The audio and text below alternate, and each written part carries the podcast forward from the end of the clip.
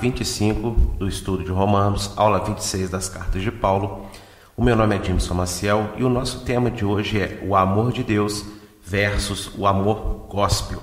E nós vamos analisar todo o capítulo 13 da carta aos Romanos, dos versículos 1 até o 14. Tema polêmico, né? Amor gospel versus amor de Deus.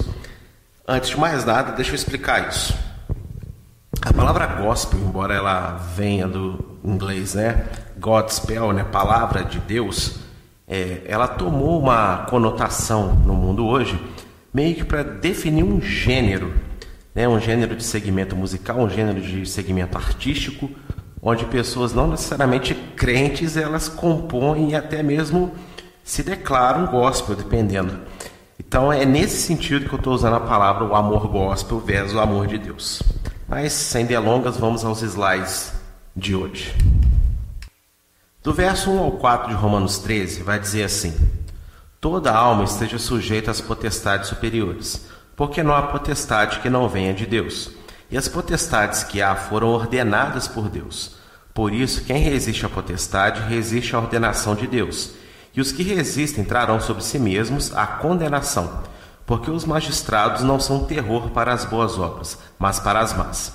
Queres tu, pois, não temer a potestade? Faze o bem e terás louvor dela, porque ela é ministro de Deus para teu bem.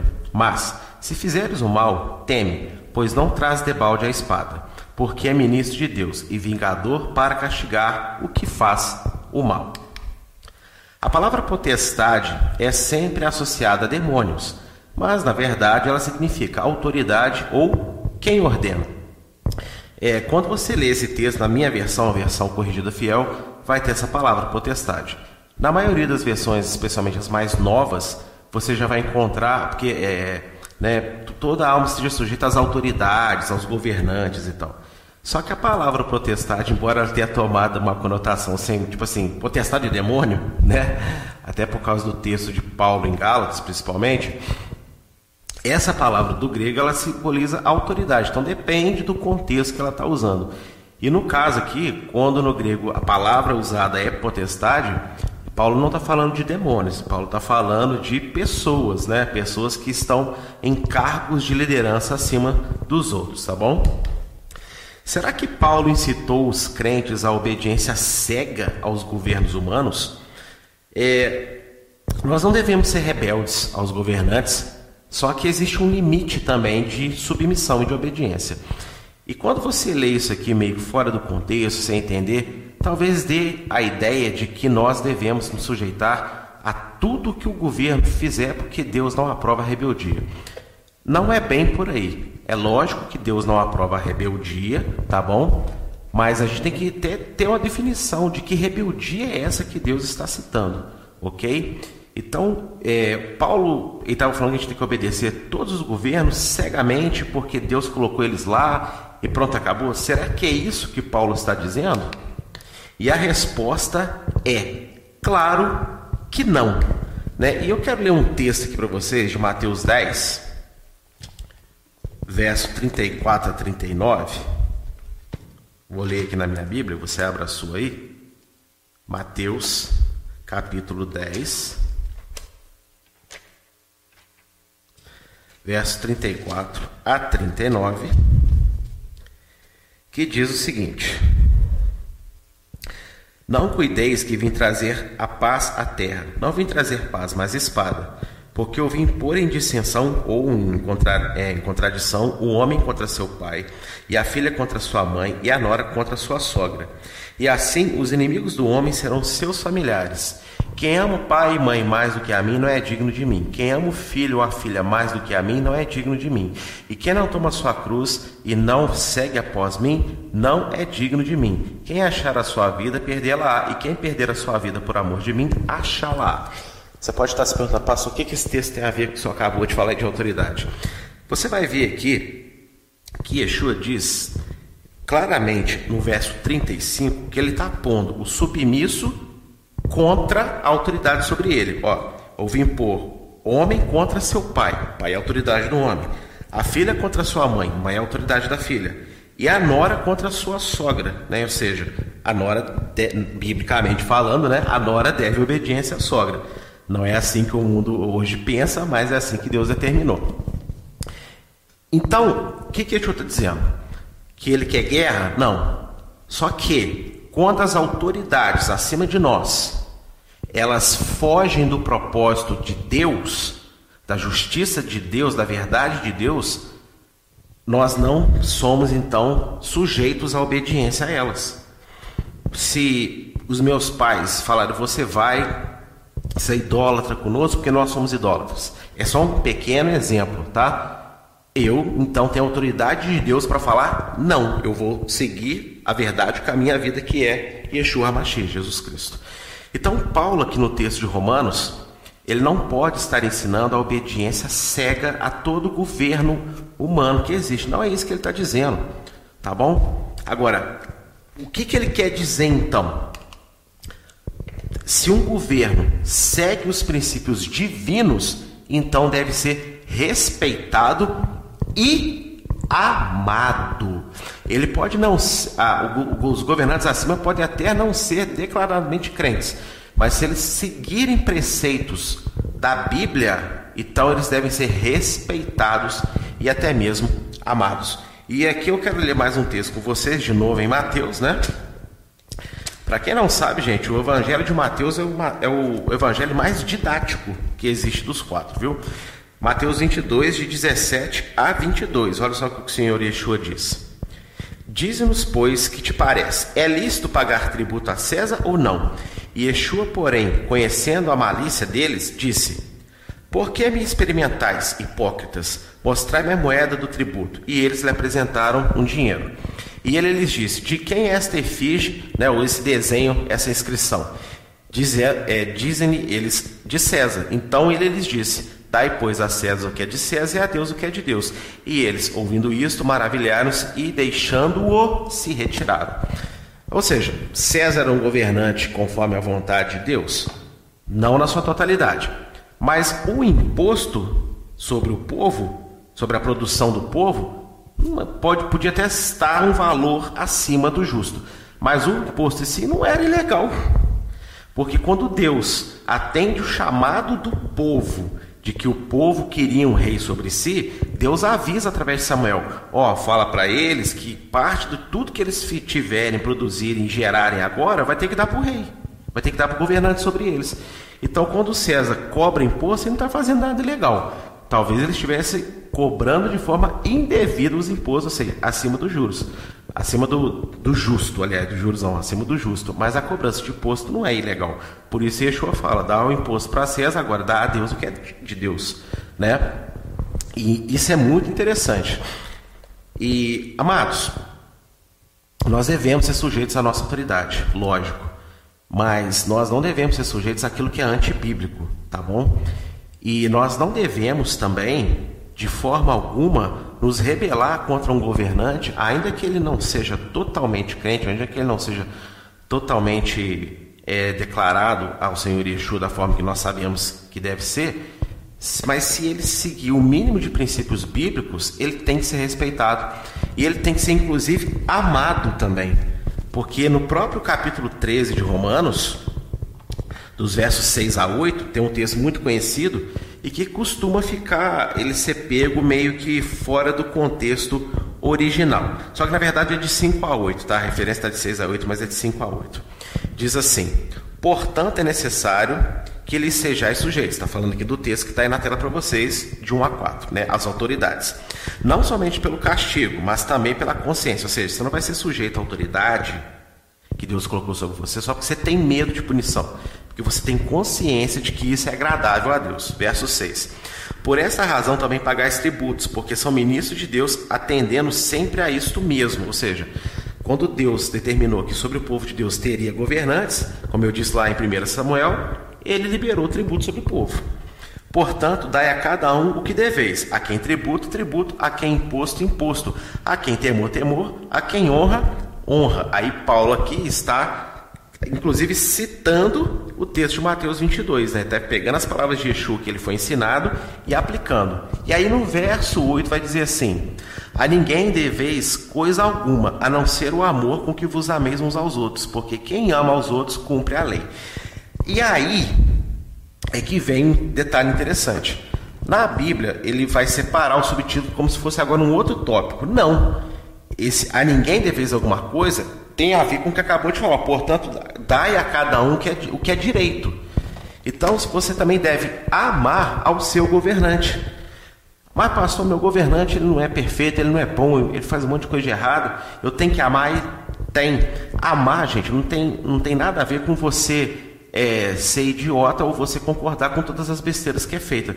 Mas se tem um mínimo de princípio bíblico ali, né? Você tem que entender que Deus colocou aquela pessoa lá. Porque se não fosse, quem estaria lá em cima seria uma pessoa que está completamente no lado oposto a Deus. Então, se a pessoa ainda preserva alguns princípios da palavra, foi Deus que colocou. E aí você deve amar. Amar como? Orando, intercedendo. Se você perceber alguma besteira, se você perceber alguma idiotice, né? se você perceber é, alguma fala que não, não, condiz, você ama o seu, o seu governante orando, intercedendo por ele porque ele preserva princípios bíblicos. E a, esse ano nós temos eleição aqui no Brasil. Esse vídeo, né, ele está saindo em 2022, ano de eleição presidencial. É, eu jamais falei vote nesse ou vote naquele. Né? Agora, eu tenho que ensinar aquilo que a Bíblia nos determina.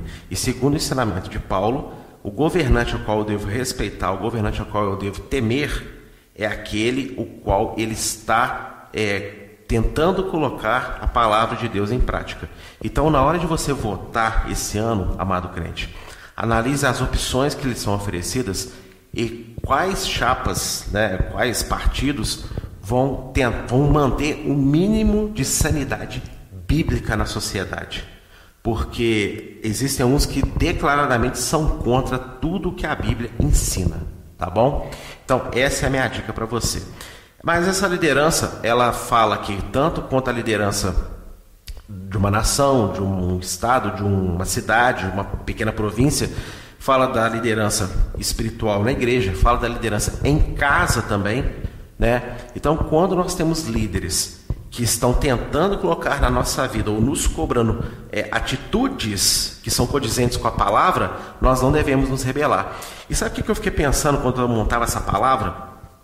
Como que está comum hoje quando um crente é confrontado com um não crente ou com um irmão crente na fé, do tipo assim, poxa, mas você está fazendo isso aí de errado, aí vem aquela cobrança.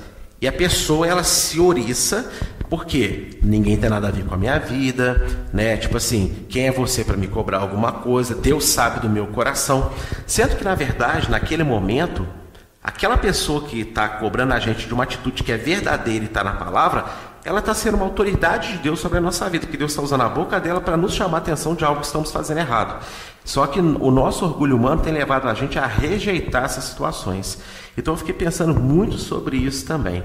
Né? Que às vezes uma, um simples irmão ou uma simples pessoa que está aí no mundo, né? É, ela vem às vezes entre aspas, tipo assim, poxa, eu esperava que você fizesse diferente, porque afinal de contas você é crente. E aí você toma aquela ofensa, você se irrita e você devolve, você briga. E a gente tem que reavaliar as nossas reações quando tais coisas acontecem. Existe a acusação do diabo na boca das pessoas, né? Existe às vezes o exagero e a mentira, mas muitas das vezes não há mentira e não é exagero, não é diabo. Muitas vezes é Deus mesmo tocando em pessoas para dar um despertamento na gente. Tipo assim, aí, bonitão, como é que você vai viver diante da presença de Deus? Né? Então isso me fez pensar muito que existem potestades, autoridades, né, que não necessariamente têm um cargo, mas são usadas por Deus em determinadas situações para colocar palavra na nossa vida ou para exigir palavra que elas não estão vendo. Pensa nisso com carinho. E isso é baseado até na aula de Hebreus que eu dei, onde no último, nos últimos capítulos o autor ele fala que existiram santos no Primeiro Testamento que, sem saber, é, abrigaram, foram cordiais, né, foram receptivos com anjos. E estava falando de Abraão e estava falando de Ló, né, que eles receberam anjos dentro de casa sem saber que eram anjos de Deus. Então imagina assim que tem pessoas às vezes que falam coisas conosco, que nos cobram postura de crente que a gente não está tendo por aí, não está demonstrando, e aí você pensa que é acusação do diabo. Não, é Deus cobrando mesmo, é Deus exigindo posicionamento, e ele colocou aquela potestade, ele colocou aquela autoridade naquele momento, naquela simples pessoa, para estar acima de você e te trazer de volta para a presença dele. Vale a pena meditar sobre isso. Do verso 9 ao verso 10, né, vai dizer: Com efeito, não adulterarás, não matarás, não furtarás, não darás falso testemunho, não cobiçarás, e se há algum outro mandamento, tudo nessa palavra se resume: amarás ao teu próximo como a ti mesmo. O amor não faz mal ao próximo. Assim, o cumprimento da lei é o amor. Ele termina o verso 10 repetindo o fim também do verso 8. O incansável debate sobre o papel da lei de Deus na vida daqueles que foram alcançados parece desnecessário quando se há um mínimo de boa vontade com a originalidade dos contextos bíblicos. Irmãos, é tanto debate, a lei vale, a lei não vale, a lei acabou, a lei não sei o que, a lei isso, a lei aquilo. Mas quando você tem conhecimento do contexto geral dos escritos bíblicos, é, é, chega até a ser ridículo esse, esse debate, né? Porque quando Paulo fala assim, olha, é, qualquer outro mandamento se resume, é, as pessoas elas têm uma interpretação muito errada do que Paulo está falando, baseada inclusive no que Yeshua falou. Então, se você tiver um mínimo de boa vontade, entendendo o contexto, você vai ver que Paulo não está anulando nada. Paulo não está é, diminuindo nada daquilo que Deus ensinou. Ele está só ensinando o foco correto das coisas. E a palavra cumprir, quando usada para falar da lei, tomou o significado de fim, acabou, foi anulada.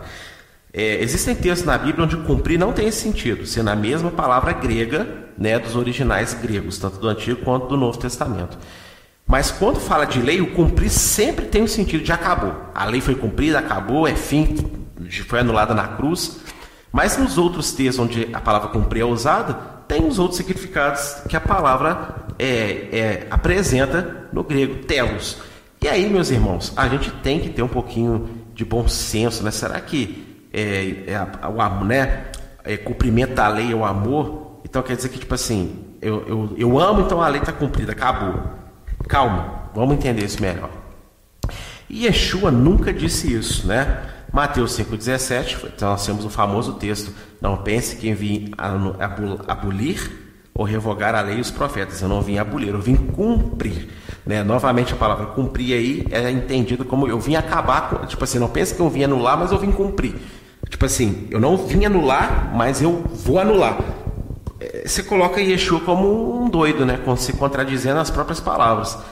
A palavra cumprir nesse tem outro sentido, de planificar, explicar melhor, né, trazer equilíbrio de entendimento. Tanto que dali para frente ele passa a explicar vários mandamentos da Torá, mas segundo a visão divina e não a visão humana sobre aquele mandamento. Tampouco o apóstolo Paulo. Paulo também, em momento nenhum, ele diz que a lei acabou. Inclusive, na própria carta de Romanos, no capítulo 3, verso 31, já foi estudado nas aulas anteriores, ele diz: Anulamos, pois, a, a lei por causa da fé? Ele diz: de jeito nenhum. Antes estabelecemos a lei. E é falado tanto aqui no Eliahu, né, que mandamento não salva, o que salva é a graça de Deus em Jesus Cristo, é em Yeshua. Mas uma vez salvo, eu recebo de Deus regras de vida, e essas regras são os seus mandamentos, a lei dele. Nem tudo que está na Torá é aplicável para os dias de hoje, por muitas razões, mas os princípios de qualquer mandamento e muitos outros princípios rituais e até mesmo práticos são completamente cabíveis no nosso dia hoje, tá bom? E em 1 Coríntios 7,19, Paulo ele também diz: se você é circunciso ou se você é incircunciso, ou seja, se você é judeu ou se você não é judeu, tanto faz. O que interessa é se você guarda os mandamentos de Deus. São pérolas preciosas que Deus colocou, né? na, na, na Bíblia para quem realmente quer cavar e, e achar mais de Deus vai encontrar. Então Yeshua não disse que cumprir significa acabou e nem Paulo também ensinou isso. Pois Paulo, ao citar quatro dos dez mandamentos das tábuas da Torá, escritas pelo próprio Deus, os mandamentos aí do verso 9 a 10 são quatro dentre os dez, né, dos dez mandamentos. Paulo então ele reforçou sua exortação sobre a briga entre judeus e gentios. Isto é, nada adiantaria se dedicarem à obediência se não demonstrassem amor uns pelos outros, para com os incrédulos e também para com os governos, as potestades. Paulo, lembra, qual que é o foco da carta romana? Vocês lembram? Combater, o, é, combater a divisão que estava havendo em Roma entre judeus e gentios crentes. Um querendo se suplantar ao outro, não entendendo o propósito né, de cada um e a sua igualdade quanto à necessidade de salvação. Então, Paulo, como eu expliquei na aula passada, quando chega no capítulo 12, mais ou menos no meio do capítulo 12, ele para de exortar diretamente e agora ele vai apresentando é, várias opções de mudança pessoal e coletiva para eles, para eles tirarem o foco daquela briga.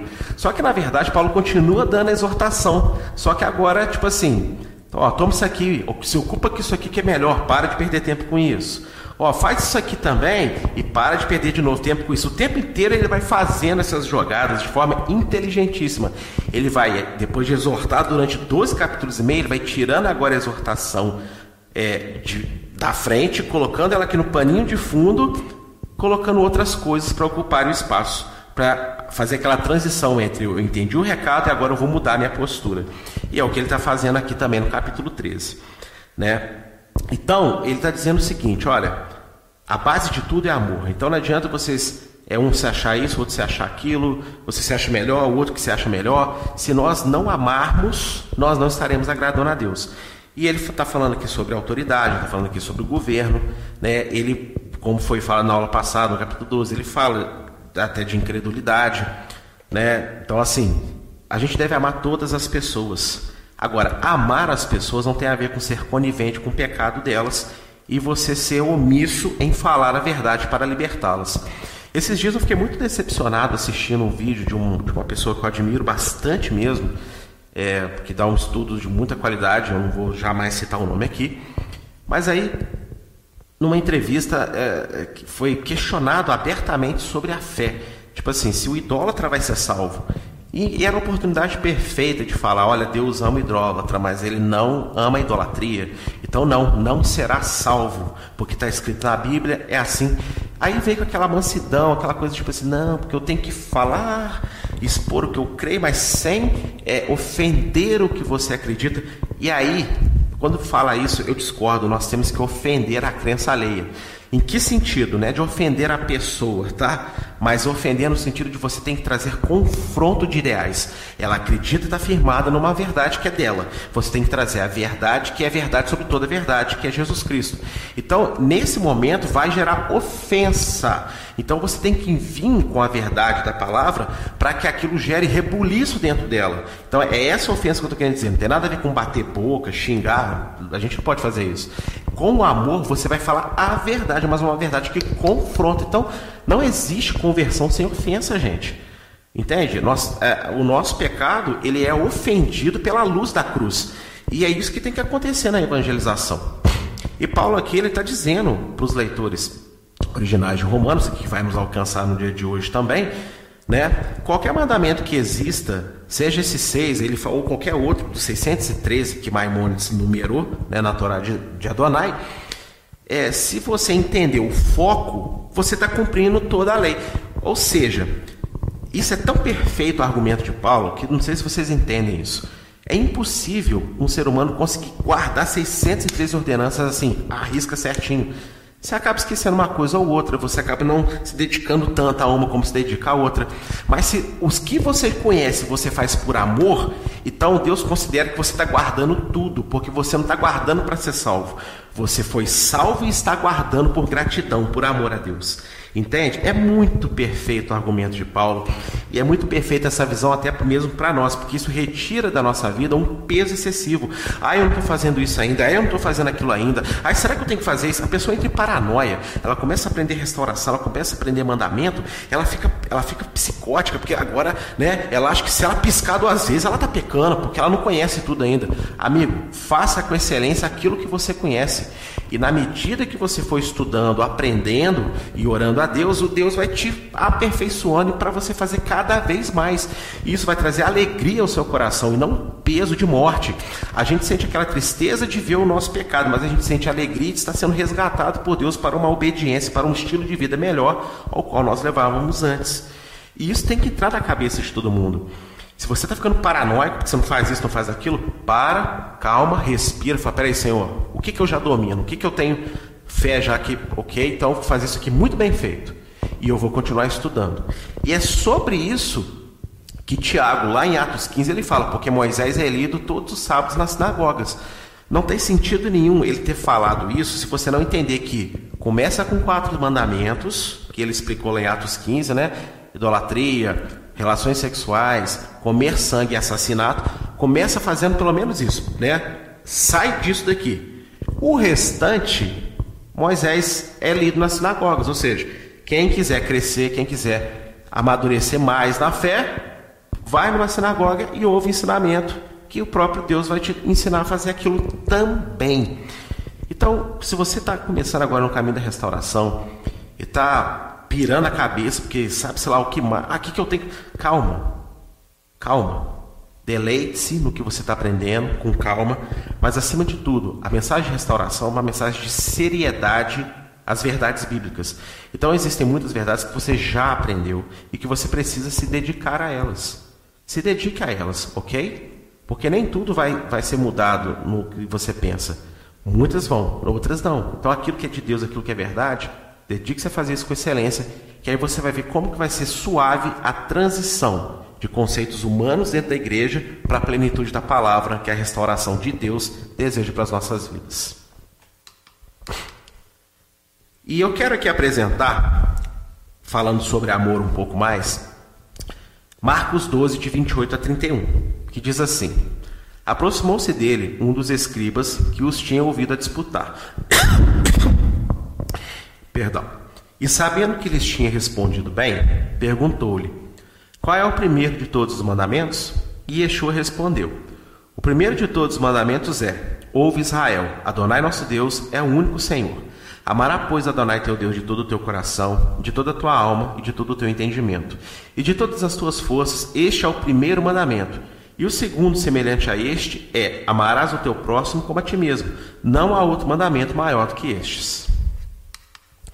Muitos pensaram que neste texto, muitos pensam, perdão, que neste texto Yeshua anulou os demais mandamentos da lei, em nome de um amor que a tudo tolera e que não se importa com nada além da felicidade humana.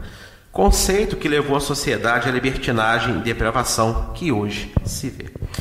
Irmãos, é, Paulo, no texto que nós estávamos lendo lá em Romanos 13, ele diz o que? Se, olha, ele cita os quatro mandamentos, né? Ó, não, não adulterarás, não furtarás, não cobiçarás e não darás falso testemunho. E ele fala assim, outro mandamento qualquer vocês pensarem, se você tiver amor, né, você está cumprindo tudo, você está entendendo tudo. E aí, quando ele fala resume, resume-se em amar, e Yeshua também fala, olha, os dois principais mandamentos é amor a Deus e amor ao próximo, o que, que, as pessoas entendem? Ah, então é só isso que importa, o restante acabou, eu não preciso estudar, eu não preciso aprender, porque Deus não se importa mais com isso. E é assim, é horripilante pensar que alguém ensina isso dentro de uma igreja, numa escola teológica, até mesmo numa formação acadêmica numa faculdade, né? Porque quando você resume um livro, você não está dizendo para a pessoa assim que ela não deve ler o livro. Você está tentando passar para ela uma sinopse do que o livro se trata para ver se ela até mesmo se interessa para ler o conteúdo todo, né? Agora, então por que, que quando Yeshua resume a lei, Paulo resume a lei, ele está tá jogando por fora a responsabilidade, a utilidade, tanto de se estudar quanto de se aprender e praticar? Não faz sentido nenhum. Se alguém conta para mim o um resumo de um filme, né? Aquilo é para ver se eu vou me interessar pelo filme e aí eu vou lá assistir o filme. Dependendo do resumo que a pessoa me der, eu falo, ah, não quero, né? Não, não é para mim. Então é mais ou menos isso. Se você quer viver no amor de Deus, Amar a Deus e amar o próximo é o resumo que Deus está te ensinando para ver se você vai ter interesse de aprofundar mais nas coisas de Deus. Então, repensa aí seus, pensamentos dessas conclusões mirabolantes aí, que é muito esquisito, né? Mas vamos lá, Mateus 24, verso 12. Olha só o que diz.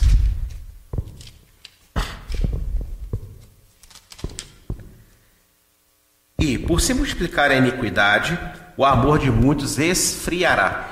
Porque eu coloquei aí dentro que esse conceito de que Deus não se importa mais com nenhum mandamento da lei e agora o único amor que importa para Deus é a nossa felicidade humana, a gente, né, Deus quer nos ver felizes. Isso levou a sociedade ao caos. Porque é exatamente esse conceito que todos aqueles que são contra Deus e contra a palavra de Deus querem impor. O importante é amar, o importante é ser feliz é, qual é o mal, que, que mal eu causo se eu faço isso, se eu escolho aquilo, que eu, se eu quero me parecer com isso, eu quero parecer com aquilo outro. Essa é a minha vida, do meu nariz cuido eu.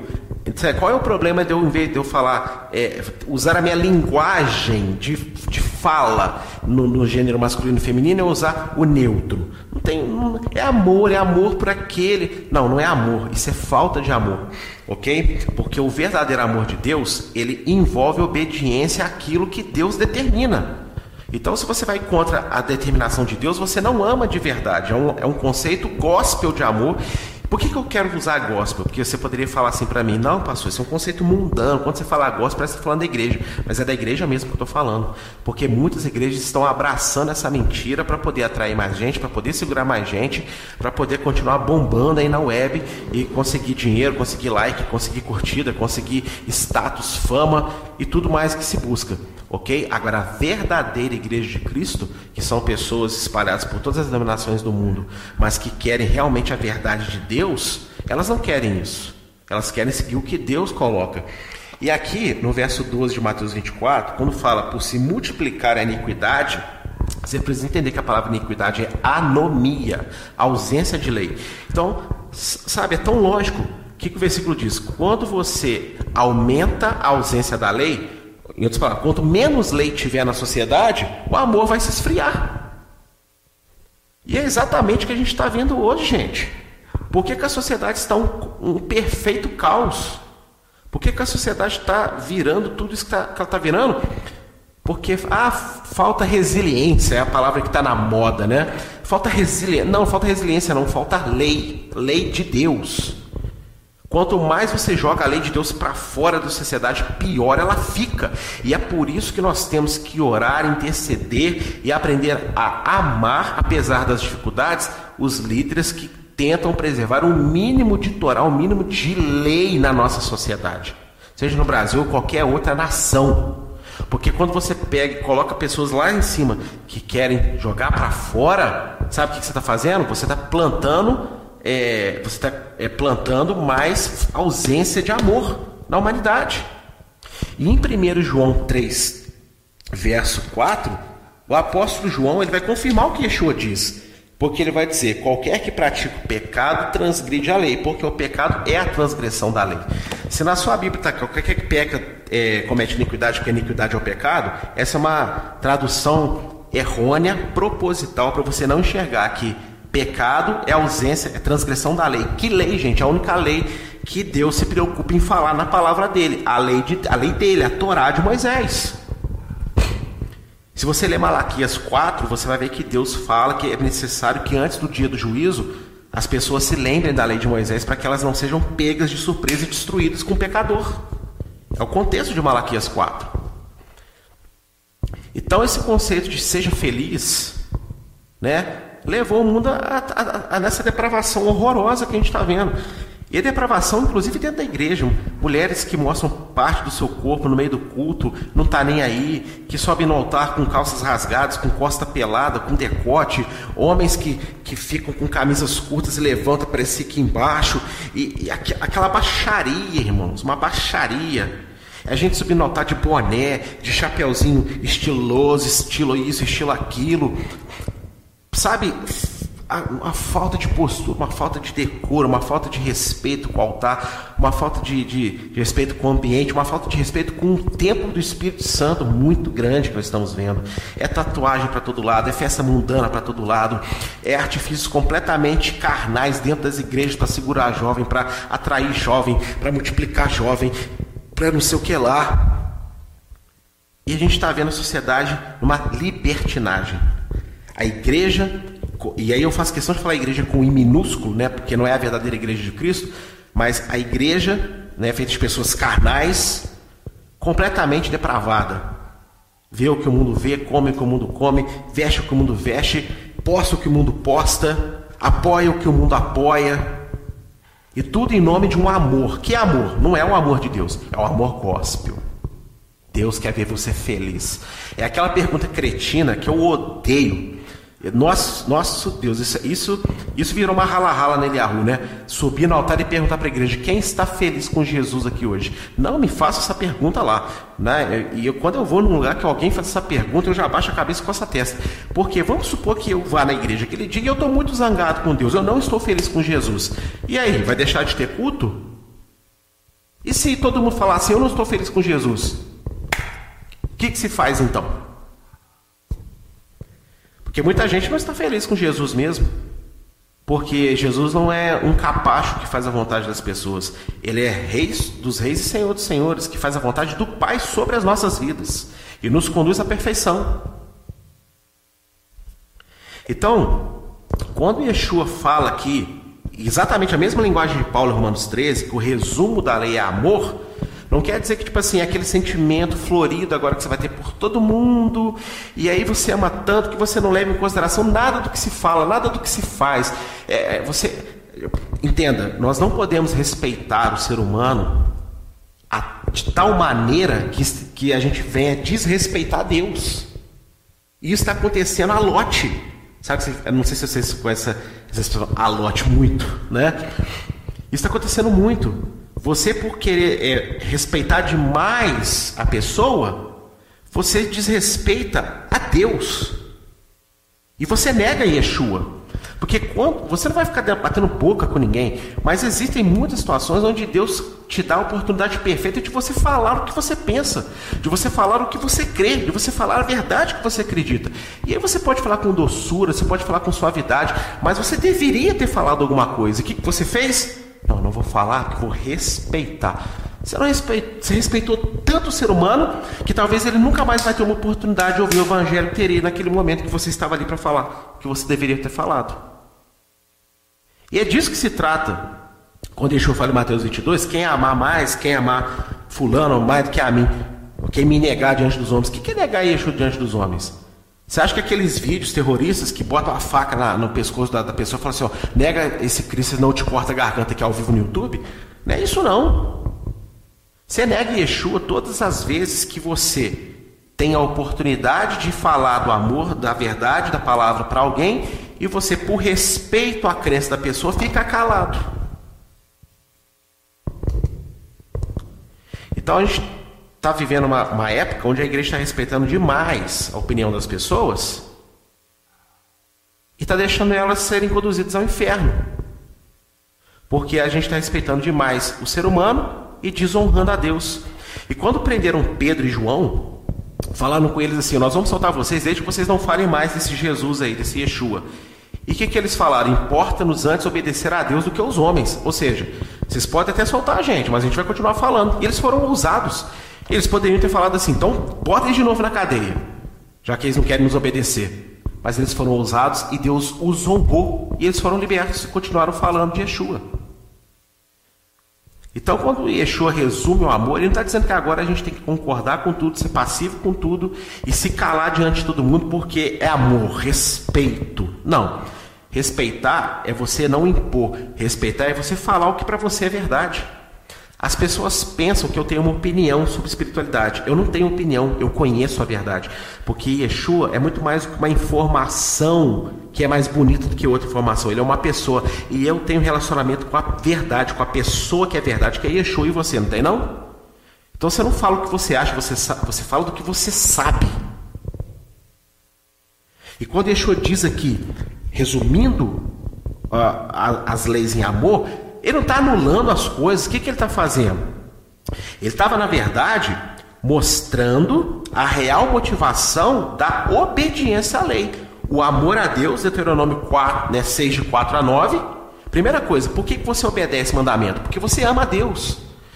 E é assim, e ele mesmo falou: olha, o principal mandamento é ouve Israel. Ele é o único Deus. Amarás, pois, o Senhor teu Deus de todo o teu coração.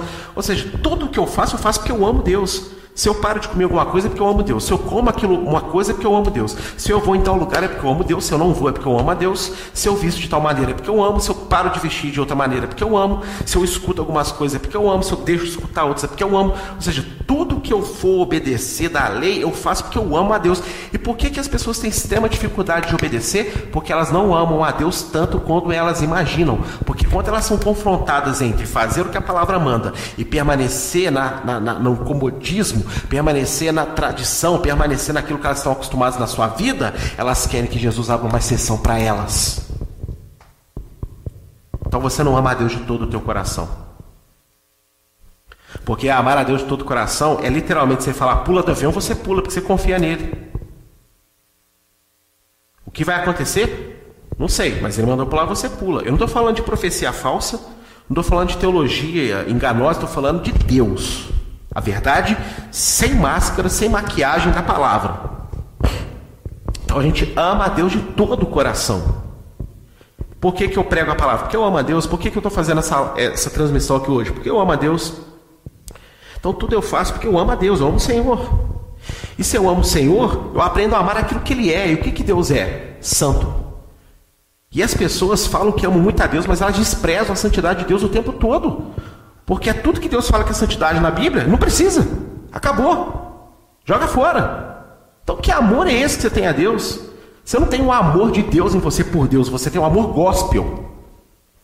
O conceito de, de aquele conceito filosófico, florido, né? Com aquela musiquinha romântica de fundo, com aquela luz de redevô de igreja preta apagada, as luzes para ficar a ambientação gostosa. É isso que você tem no seu coração, amor gospel. Você não tem o verdadeiro amor de Deus, não. Porque João 5, verso 3 fala: Nisso consiste o amor de Deus, que guardemos os seus mandamentos, os seus mandamentos não são pesados. Então, se eu tenho o amor de Deus em mim, o amor dele me leva a obedecê-lo.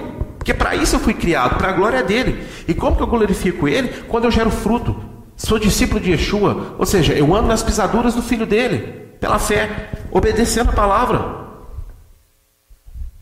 Então a real motivação de se guardar a lei de qualquer mandamento Yeshua resumiu e Paulo também resumiu, ou seja, ele está falando assim, ó, não aprendam, não se preocupe com tudo que a Bíblia fala, apenas amem. Não é isso que estão dizendo. Eles estão dizendo o seguinte: qualquer coisa que vocês tiverem que fazer em relação à obediência que Deus pede, façam por amor. Primeiro a Deus. E segundo ao próximo, que é uma citação direta de Levítico 19, verso 18, a parte B. Amarás o teu próximo como a ti mesmo. Então, por que, que eu guardo? Porque eu amo a Deus. Por que, que eu guardo? Porque eu amo o meu próximo. Ah, mas o que você está guardando limita ele. Não, não limita. O que eu estou guardando, que afronta o meu irmão, é por amor. Sabe por quê?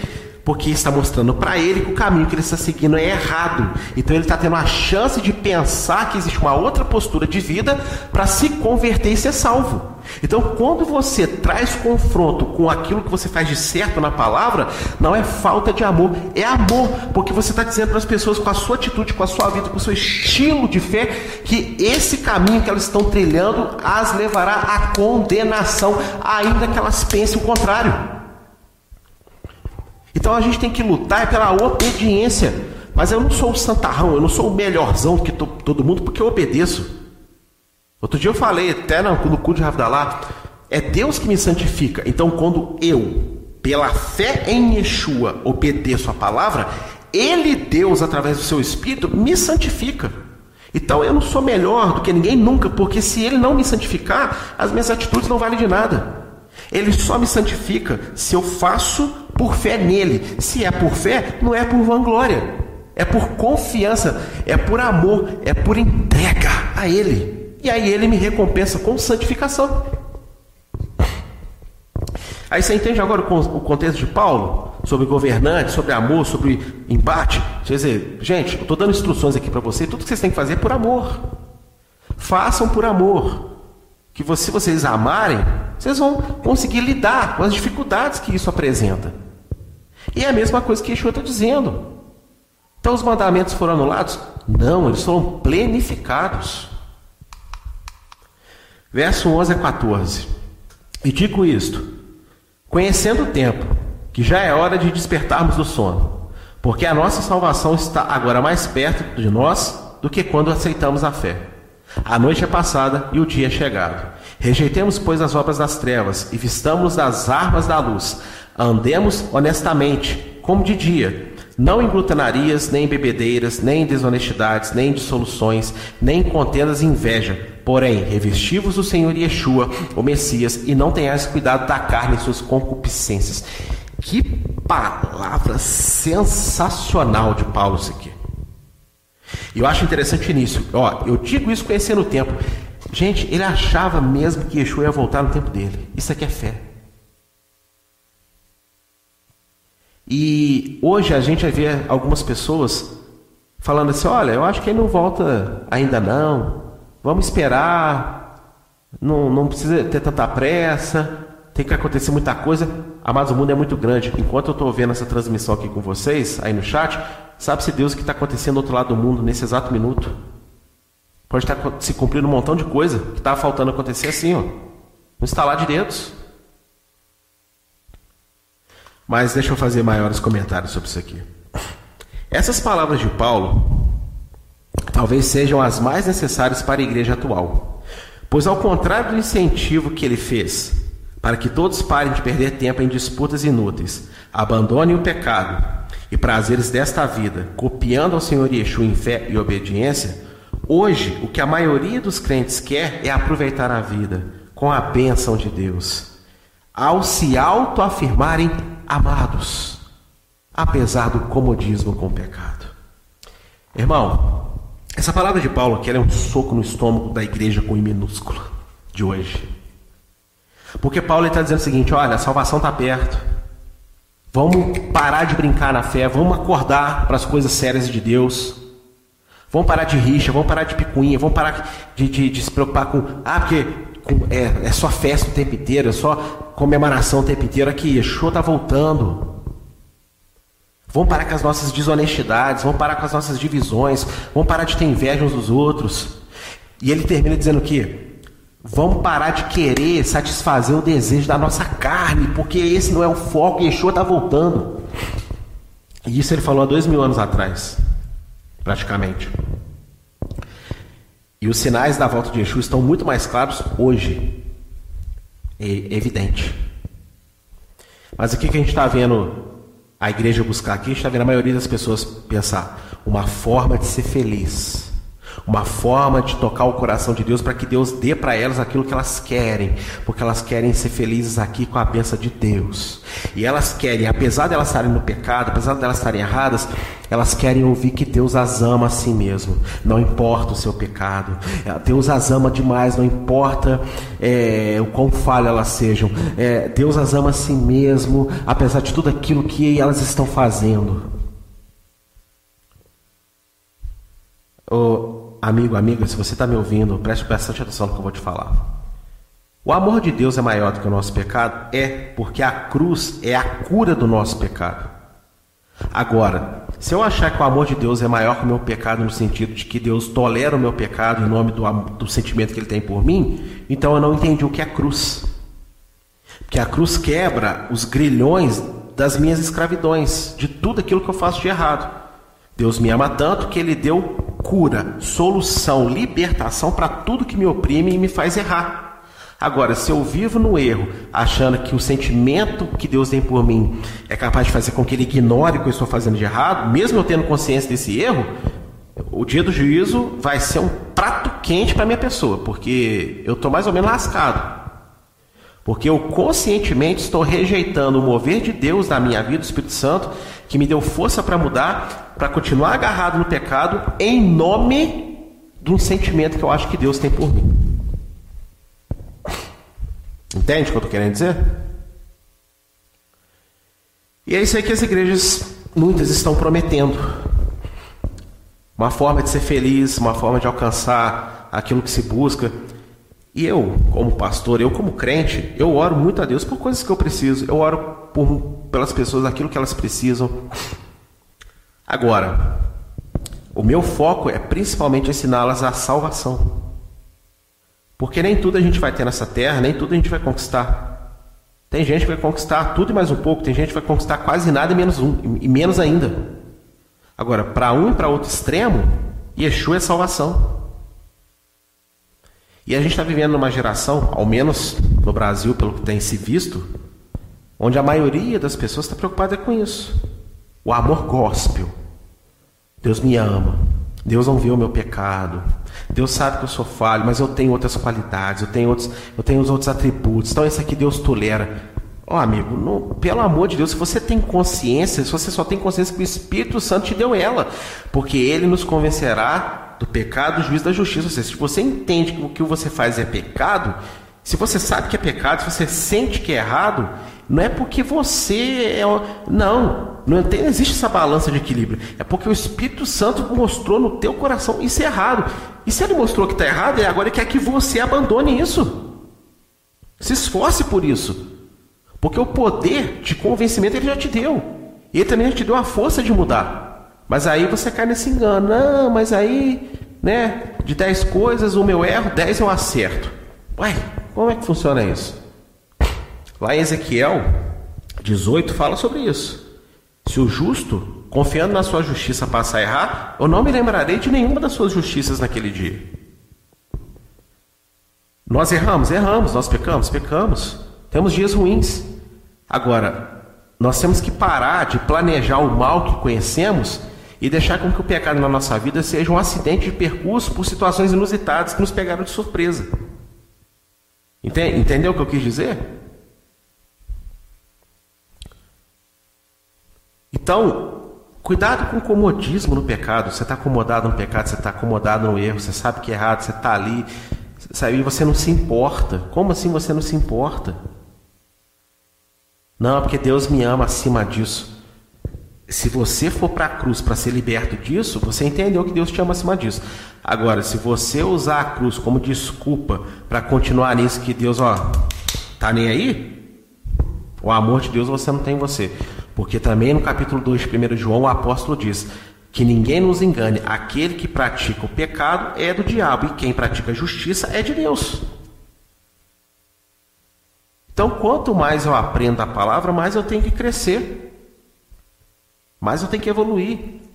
E esse negócio de resumir, a tudo é amor, mas o que, que é amor? Então, é amor? É, eu aprendo que não mentir é amor, eu aprendo que ser honesto é amor, eu aprendo que não falar mal dos outros é amor, eu aprendo que reverenciar a Deus no dia santo dele é amor, eu aprendo que é, entender que só Ele é Deus e proclamar isso é amor, eu entendo que não ter idolatria é amor, eu entendo que não remover a cerca do meu vizinho amor, eu entendo que não deixar com que ninguém fale mal de Deus perto de mim é amor. Então, amor, o amor de Deus envolve é, instaurar a sua verdade. E é por isso que eu li aquele texto quando Yeshua fala que ele veio trazer a espada, porque a verdade traz confusão. Você não vai ser o brigão, o polêmico, você vai ser aquele que com amor traz verdade. E quem não quiser a luz de Deus vai dar choque. Tem que dar choque.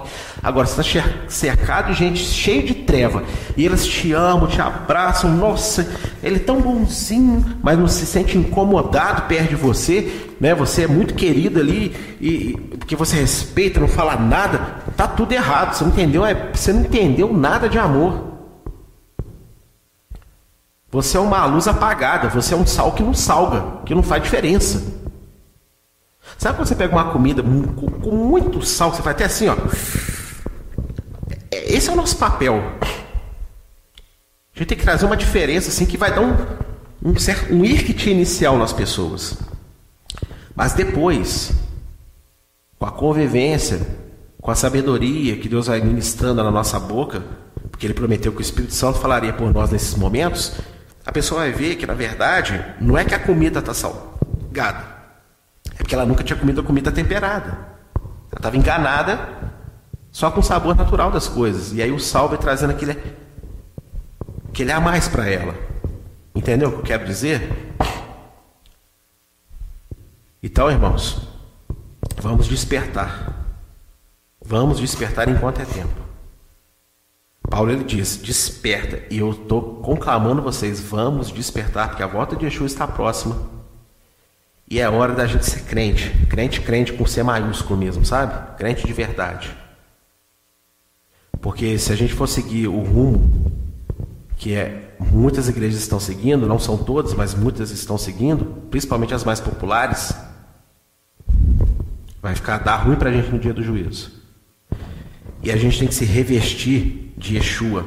Yeshua foi obediente. Yeshua, ele teve muita fé quando ele veio aqui. A gente tem que copiar ele. E eu quero ler Isaías 61, verso 10, porque é o texto que Paulo está se referindo. Porque olha só qual é a obra que o nosso Pai Celestial quer fazer na nossa vida.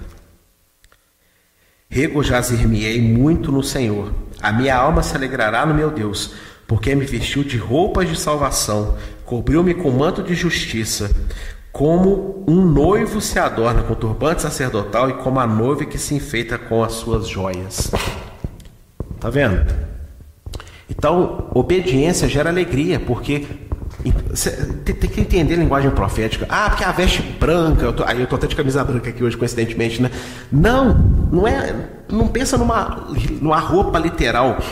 Quando você tem uma vida de obediência pela fé aos mandamentos de Deus, amando a Deus acima de tudo e amando ao próximo, o fruto das suas ações são vestes de justiça, ou seja, Deus resplandece a glória dele em você. Então as pessoas em você uma vestimenta de salvação, ou seja, aquilo que fazemos mostra para as pessoas a vida eterna. É isso.